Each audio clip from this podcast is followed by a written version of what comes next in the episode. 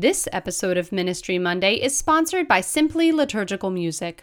Simply Liturgical Music is the liturgical music platform that is reimagining the industry. Browse, purchase, and download brand new, affordable music in minutes. Print or download as much as needed with lifetime access to all purchases.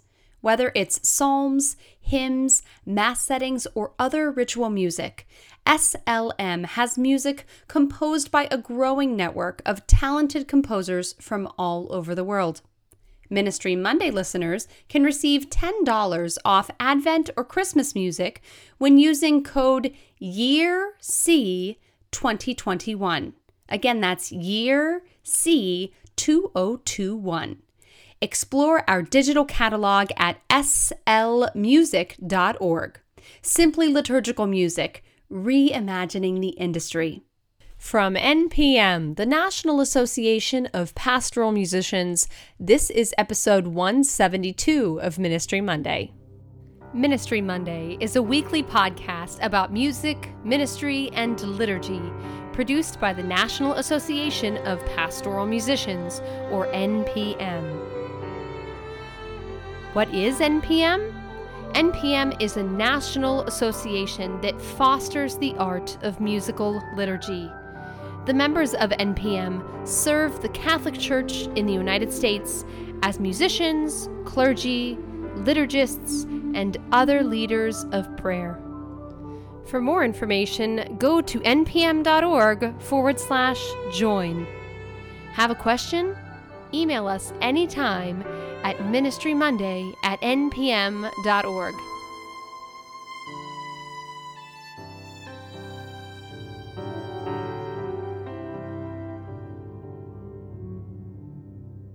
Hello, and welcome to Ministry Monday. I am your host, Amanda Bruce.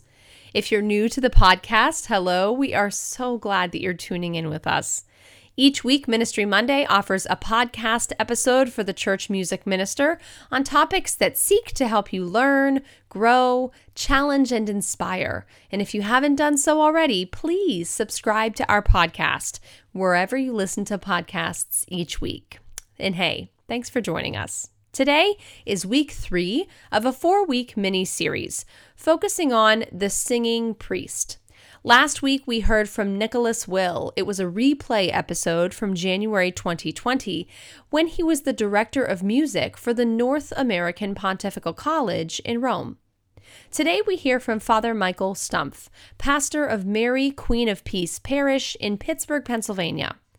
Father Stumpf speaks to us today about the relationship between clergy and music minister within the context of the Mass. How can it be strengthened? And what can it do for the liturgy? Father Michael also discusses the daunting yet rewarding task of learning the Exultet for Easter Vigil. This, in particular, is a great episode to forward to your pastor, deacon, or other clergy team member. On a personal note, this episode was one of my favorites to record and produce, as I've known Father Michael for many years.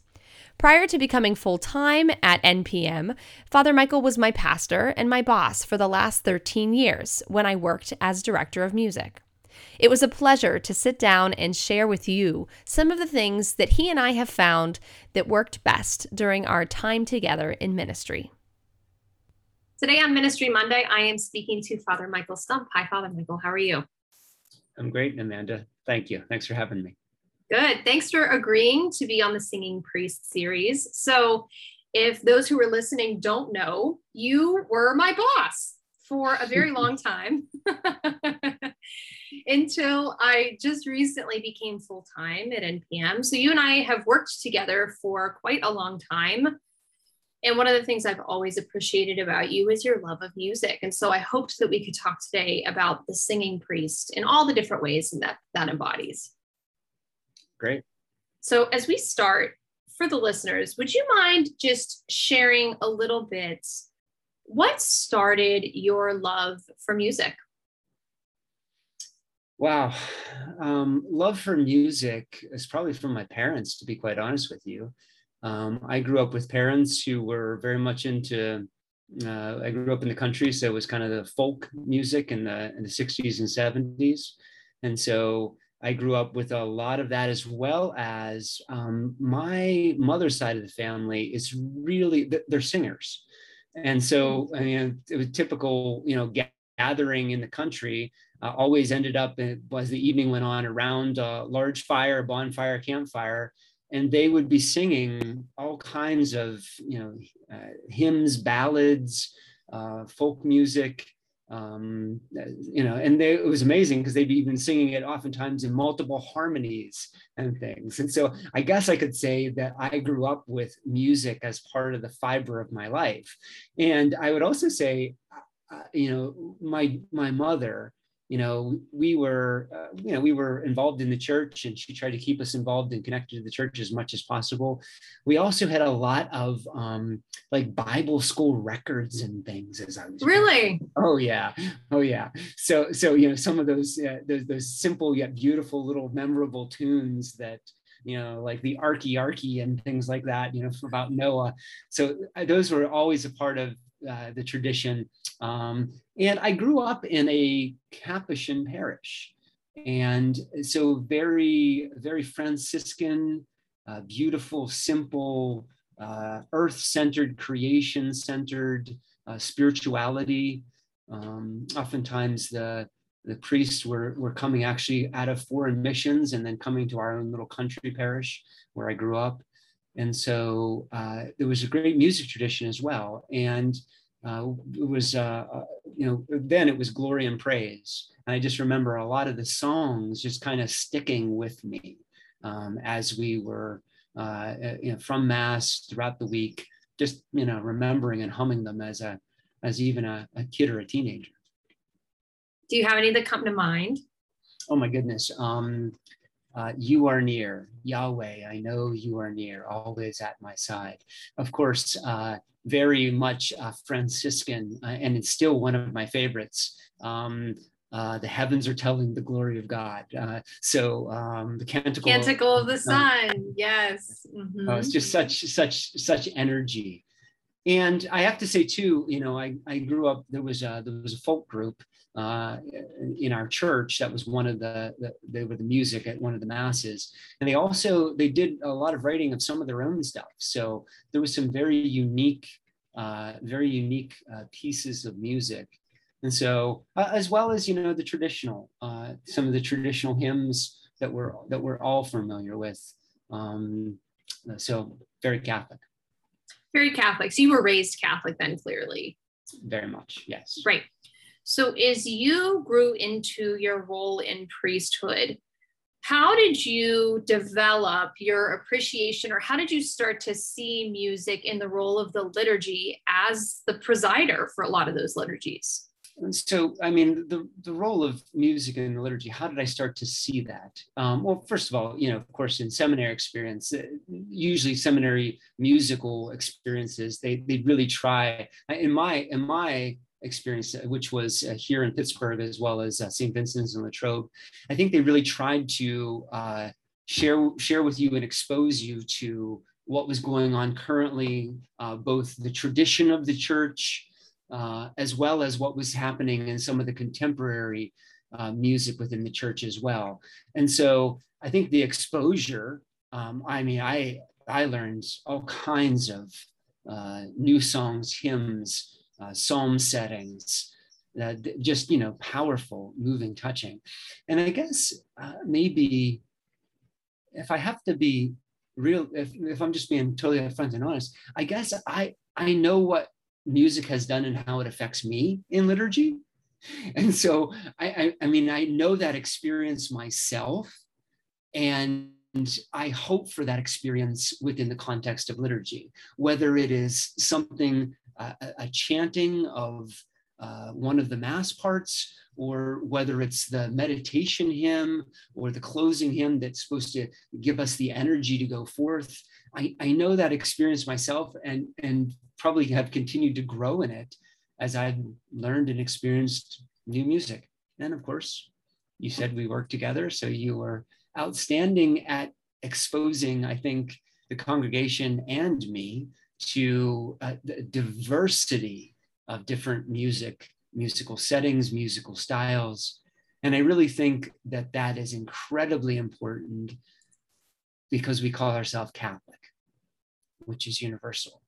And there is a beauty and a power and a communication and a prayer to uh, almost every style of liturgical music that I've experienced, whether it's from tradition to contemporary to gospel to, um, you know, to the to the uh, hymns, the traditional hymns that we would sing, whether we're Protestant or Catholic. You know, I, I think there, there's a beauty to all of those different styles, and I, I think they're they they all can find a place somewhere in the context of liturgy. I think so too. You and I have done a lot together in terms of music and relationship building between a music ministry and clergy. So, for example, for those who don't know, um, who are listening, one of the things that you and I often did was that you would sing the Marty Haugen Kyrie. Would you mind kind of explaining what we would do with that? Typically, we usually did it around Advent. Yeah. So uh, one one of the things, one of the beautiful things I would say, it's speaking about relational, and um, uh, you and I, uh, Amanda, is you encouraged and challenged me to participate and to sing and to use my voice. And, and if we're going to talk about pastor um, music minister relationship, I mean, that is a really important thing, I think, to be able to do between pastor and music minister, music minister and pastor, to really be able to, uh, you know, again, ha- have a, at least a strong working relationship where, you know, you can say, I'd like to try this. Can you work with me on this? You know, I think it would be powerful if, and I mean, there's, this is one of those circumstances where you said to me, you know, this is, you know, it is, it is Lent the Kyrie is such an important part of the Lenten experience as we're calling upon the mercy of God. Can you sing this? You know, can you can you lead the congregation in this? And so, uh, yeah, so great example uh, of, of music minister pastor relationship, and it was it became a beloved and powerful uh, musical prayer, uh, for our congregation, our community as well, uh, because it was uh, was a unique setting where it was uh, where there was a uh, it would be repeated by the congregation. The refrain just kept being repeated, and then there was the the singing of the verse over top of ostinato. Is that what that's yep. called? Ostinato. Yep, you got it. Good. So, um, so, so it was it was really just a real powerful expression uh, of calling upon God's mercy as an entire parish community. And I have to say too, just to stay on this for one more second, I think one of the things that was so impactful that I think some clergy, I won't make a sweeping generalization, but I think some clergy may not realize that you know the power of your voice makes such an impact to the congregation. And you know as well as i that that particular song that kyrie was so beloved because you you stepped up and you sang the verses actually while the cantor continued to encourage the congregation to sing i will say this we had one complaint over time about that song in that it was that congregation members were singing too loudly on the refrain. And they said we can't hear father michael enough. We can't hear him enough. And i said well that's a great problem to have because that means that you are singing too loud. Um, but but but really though like it was because you stepped up and you also truly like actively helped to facilitate that in the liturgy. And i really do think you know your voice not just your voice but like the clergy's voice in general the singing voice has such a strong impact when it's used in the liturgy. I think it's underestimated sometimes. Well, yeah, uh, I would I'd agree, and we know that as as pastors and priests and you know deacons as clergy within communities that people you know in the Catholic culture look toward to us for all kinds of things, and if we use that that um, you know Christ is head, or you know the the the place that you know we find ourselves in leadership in the community, also in musical leadership, and we're able to share that it, it does have an impact for sure. I think the other part of that too, by the way, is um, when I sing the Kyrie and when I would sing that Kyrie or other things, I also am doing so as a sinner. Mm. And, and and i mean i think that's the other thing that's really important about you know when it comes to music and the liturgy uh, and amanda we've spoke about this a n- number of times you know you, you want it to be quality no matter what the style no matter you know how it's how it's used or expressed no matter what instrumentation you want it to have quality but not just quality musically but also quality of the heart quality of prayer. And so you know you can you can do a, a piece beautifully you know uh, musically speaking without a sense of a connection of the heart and prayer and the connection and the meaning of that um, you, are missing a, a, true element of what liturgy is supposed to be about, which is the communal celebration, uh, dynamic prayer uh, that we get the, the privilege of participating in as, as the body of Christ. That's right. I want to transition just for a little bit and go to maybe even in, an even bigger picture item, which is the exultet. So, of course, the exultet traditionally or typically is prescribed for a deacon to sing it, if I remember correctly. Um, but of course, and oftentimes, um, maybe a parish doesn't have a deacon, or the deacon goes, I don't want to do that. And so often um, a, a, priest will do it. And you learned the Exultet in the last couple of years. You you learned the new revised version. So you know how how did you prepare for singing the Exultet, especially that first year that you were learning it? Well, I'll start out by saying not, maybe not well. no. because maybe I'm glad there wasn't live streaming back then, you know, at our parish community. So that's not well. um, but um, but uh, I think I think that that piece is such, you know, that the, the beginning, if you will, of, of, of the celebration of the liturgy. Of course, there's the, the there's all the symbolism and the movement that happens at the vigil, you know, with fire and the procession with the Easter candle. But I mean, that's really the it sets the tone for the celebration of what you're, you know, the tradition, the beauty, the history, what is ancient, what is ever new, you know, it sets the tone for all of that. And so I really think it's important that it, it can, it's done as well as possible. Um, and so uh, it, it all, I have to honestly say, I mean, it's one thing to sing for a couple minutes. it's another thing to sing for seven, eight, nine, ten if you're doing the, the, the long form of the Exultet.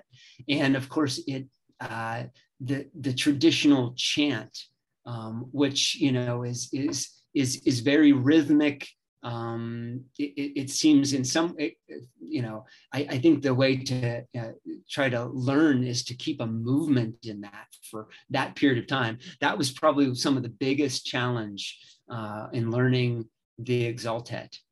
Um, I would say that, well, I just mentioned uh, just previously how important, you know, it is to uh, express quality of not only music, but the heart. I think one of the most important parts about uh, singing something, especially that extended, is to be able to find places that are really significant and meaningful for me and what I think is meaningful for the body of Christ, the community.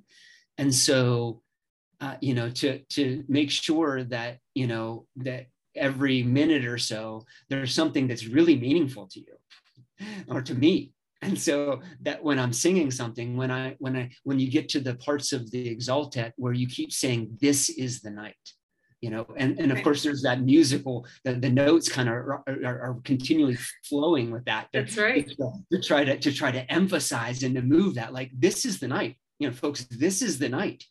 This is the night when you know when death has been conquered when redemption has happened when when light you know conquers darkness um, so I think having a, a, connection to it prayerfully personally, uh, as well as um, being able to keep that moving and that meaning significant for other people was, was very important.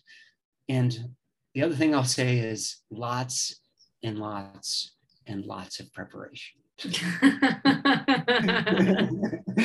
Listening to it over and over again, uh, working with the music minister, you know, within the space, in preparation for that mm-hmm. was extremely important and significant. So you're not just you know singing in your shower or your own room or your house uh, or your office, but actually being in, in, in the space itself hearing the you know what it's like to hear it over the microphone system uh, those right. things were all extremely important so on this is the night by the way that phrase where the notes would kind of flow in different ways. I know what you're talking about. That's called a, a melisma or melismatic where you have one syllable but the in a chant you have a lot of like you have a flowing line there.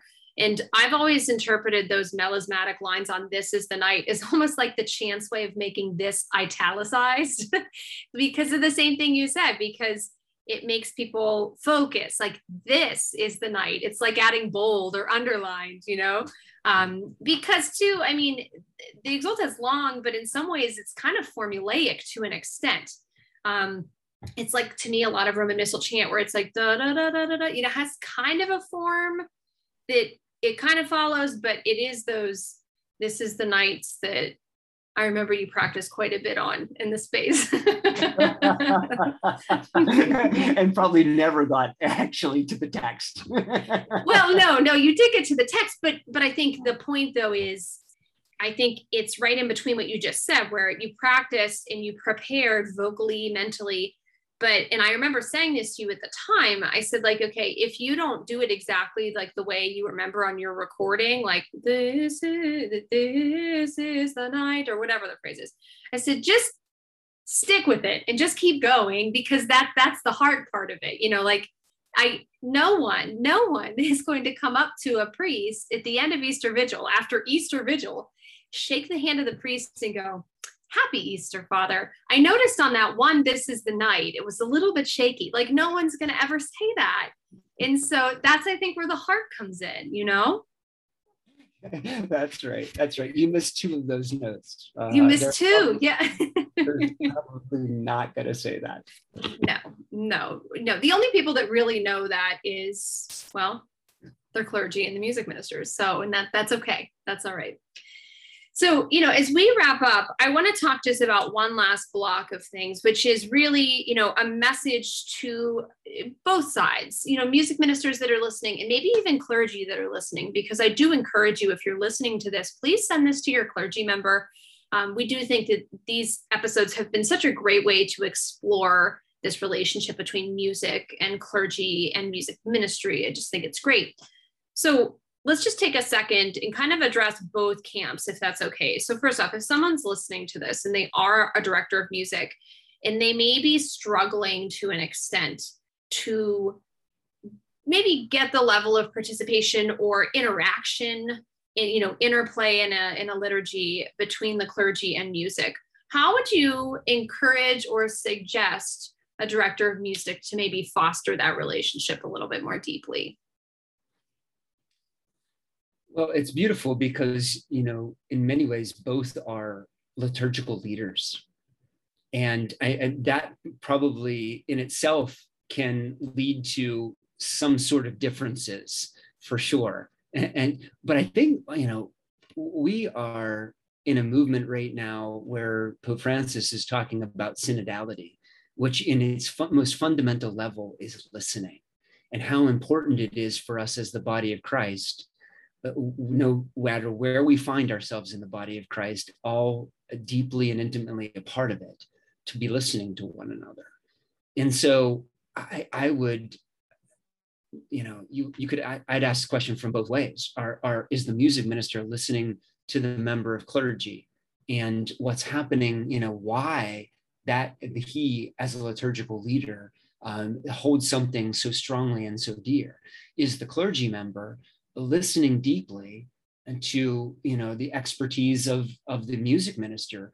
And you know because of course you know music ministers uh, if you're listening to this through NPM you know you're you're you're doing your best to keep yourself steeped in the tradition as well as contemporary with what's happening in the in the musical movement liturgical movement within the church. And so i think each has something to share with one another about the liturgy and to be challenged by one another is, I think, really important. I, Amanda, I would have never done some of the things in the liturgy if you wouldn't have said, I think you can do this, and I think this is this would be very impactful for the community. I would I would have not done it. And so I, I you know, so I think that that sense of openness, and again, we're really there, of course, not only to give worship and praise to God, but to encourage the active participation of the community and the congregation. And so the liturgy shouldn't be about me. it shouldn't be about you as the music minister. It should be about the community gathering together in both um, in, in both supper and sacrifice, in, in the Word of God, in all the places that we know Christ is present. You know, clergy, word, sacrament, community, to gather together in that uh, to, to build us up as the body of Christ and to live it in the context of our everyday lives. So that was a that was maybe too much of an answer for your question. And no, both sides already. you covered both sides. You covered both sides, and that's that's perfect too because I know that for many years you and I have talked about the relationship between music and clergy and how when it's done well with heart and with uh, like you said like a high level of musicality and knowledge it really can elevate the entire experience if if done just again like being like aware of each other and working with one another. Actually i have a funny story to to end with. Um, you and i recently did a wedding and um, we had been doing community mass at the parish and I decided at the last minute to do Mass of Creation, and I didn't tell you. And so uh, during the words of institution, I am glued to you because I'm thinking, oh my gosh, is he going to remember which mystery of faith to do? Because we had just been doing community for so long. So I, when you looked up, I mouthed to you, do you know what you're like? Do you know it? because that, to be honest, I, I should have told you in advance. That was a that was a mistake on my part. But that's such a good example, though, of the small, subtle ways that the music minister can support the clergy and that the clergy can communicate what they need to the music minister, too. And you did, you did it right. after the second or third note, I think I caught on. it was just the one note. It was fine. It was fine but that was Amanda. That seriously, between clergy and music ministries, uh, music ministers, I mean, that communication is essential. And I mean that, you know, not only before liturgy begins, not only, you know, long before talking about music, proximate, you know, checking in beforehand. Is there anything different that we need to share with one another? But then literally during liturgy, which I know sometimes is really hard if a music minister is, is far distant from the clergy, right. but being able to make some sort of eye contact and to, you know, uh, you know, really do this dance of the liturgy, if I can use that analogy, together. Um, knowing that you know it's not just one person or an individual, the music minister or the priest, but being able to communicate. That is so essential um, and so needed as we both have the privilege of leading our people in our community in prayer. That's so true. It's a good place to end for now. Thank you, Father Michael, for your time today on Ministry Monday, and thank you for all you do for the parish for ministry. Thanks for having me, Amanda. Thank you to all of you for listening.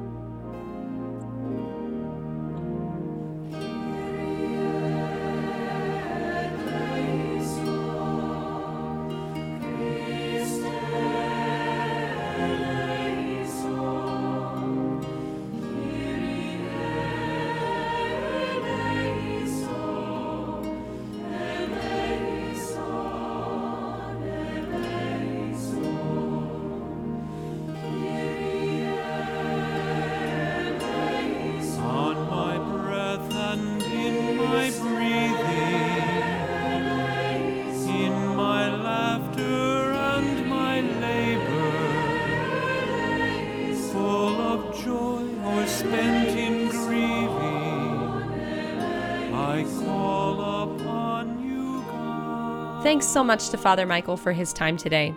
For more information about Father Stumpf or to listen to any of the other episodes from the Singing Priest series, check out the show notes of this episode at ministrymonday.org. The recording of Kyrie was produced by GIA Publications, and today's show theme music was produced by Aaron Schaus. Today's episode of Ministry Monday was produced by me, Amanda Bruce. That's it for today. With the Spirit's gifts empowering us for the work of ministry, thanks for listening. Have a great week, and we'll see you back here for the last final part of The Singing Priest here on Ministry Monday.